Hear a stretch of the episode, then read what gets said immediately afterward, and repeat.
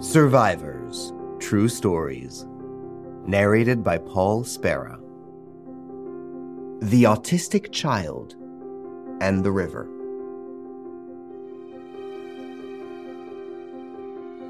It's September 2nd, 2021. A family reports the disappearance of their little boy, Anthony, in the community of Putty in New South Wales, Australia. Quickly, law enforcement sets up a strategy to find this little tot. But it's not going to be easy. There are three major problems. He is only three years old. He suffers from autism, that is to say, from a neurodevelopmental disorder. And above all, Anthony is alone in the bush, an unfertile desert known to be deadly.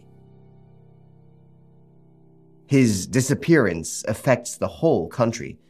Many citizens collaborate in a hunt with the hypothetical intention of finding him, but in vain. Still nothing. Not the next day, nor the day after. Despite the best efforts of police and rescuers, the toddler remains invisible. Should they abandon the search? After all, how could such a small child with an autistic disorder survive in this vast and dangerous place? It's impossible. His mother is devastated. She can no longer eat. Even drinking has become unbearable for her, as her own life at this moment seems to have no value. Yet hope is reborn when four days later, armed with a camera, a police helicopter flies over the area.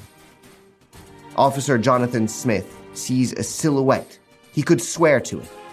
He knows it's the lost boy. The pilot touches the helicopter down, and the police officers descend, then run to Anthony, who is alive.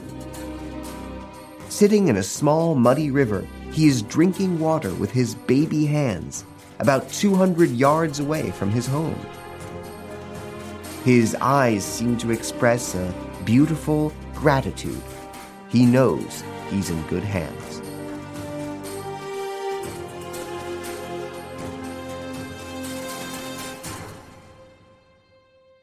Why did it take them so long to find Anthony, despite all their efforts? After all, he was so close to home. The reason is simple. Some parts of this area are impenetrable. The village is located in a wide valley that houses, among other things, the Putty Creek, so it's impossible to access on foot. In addition, only one television signal can be used in some areas of this valley. Only satellites can provide service. A few scratches, certainly due to a fall, and ant bites are the only injuries sustained by this nonverbal child who will never be able to tell what he has experienced. As a precautionary measure, the little boy remains under surveillance in a local hospital. Unknowingly to him, Anthony had attracted a lot of attention.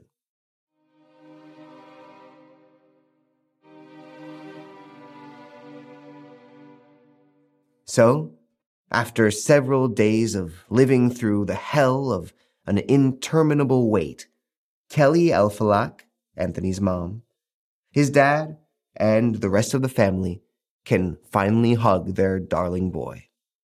He's safe and sound and now all he wants to do is eat three slices of pizza and a banana for dessert. Still today, many questions remain among the public and the authorities about these strange events. An investigation is still in progress.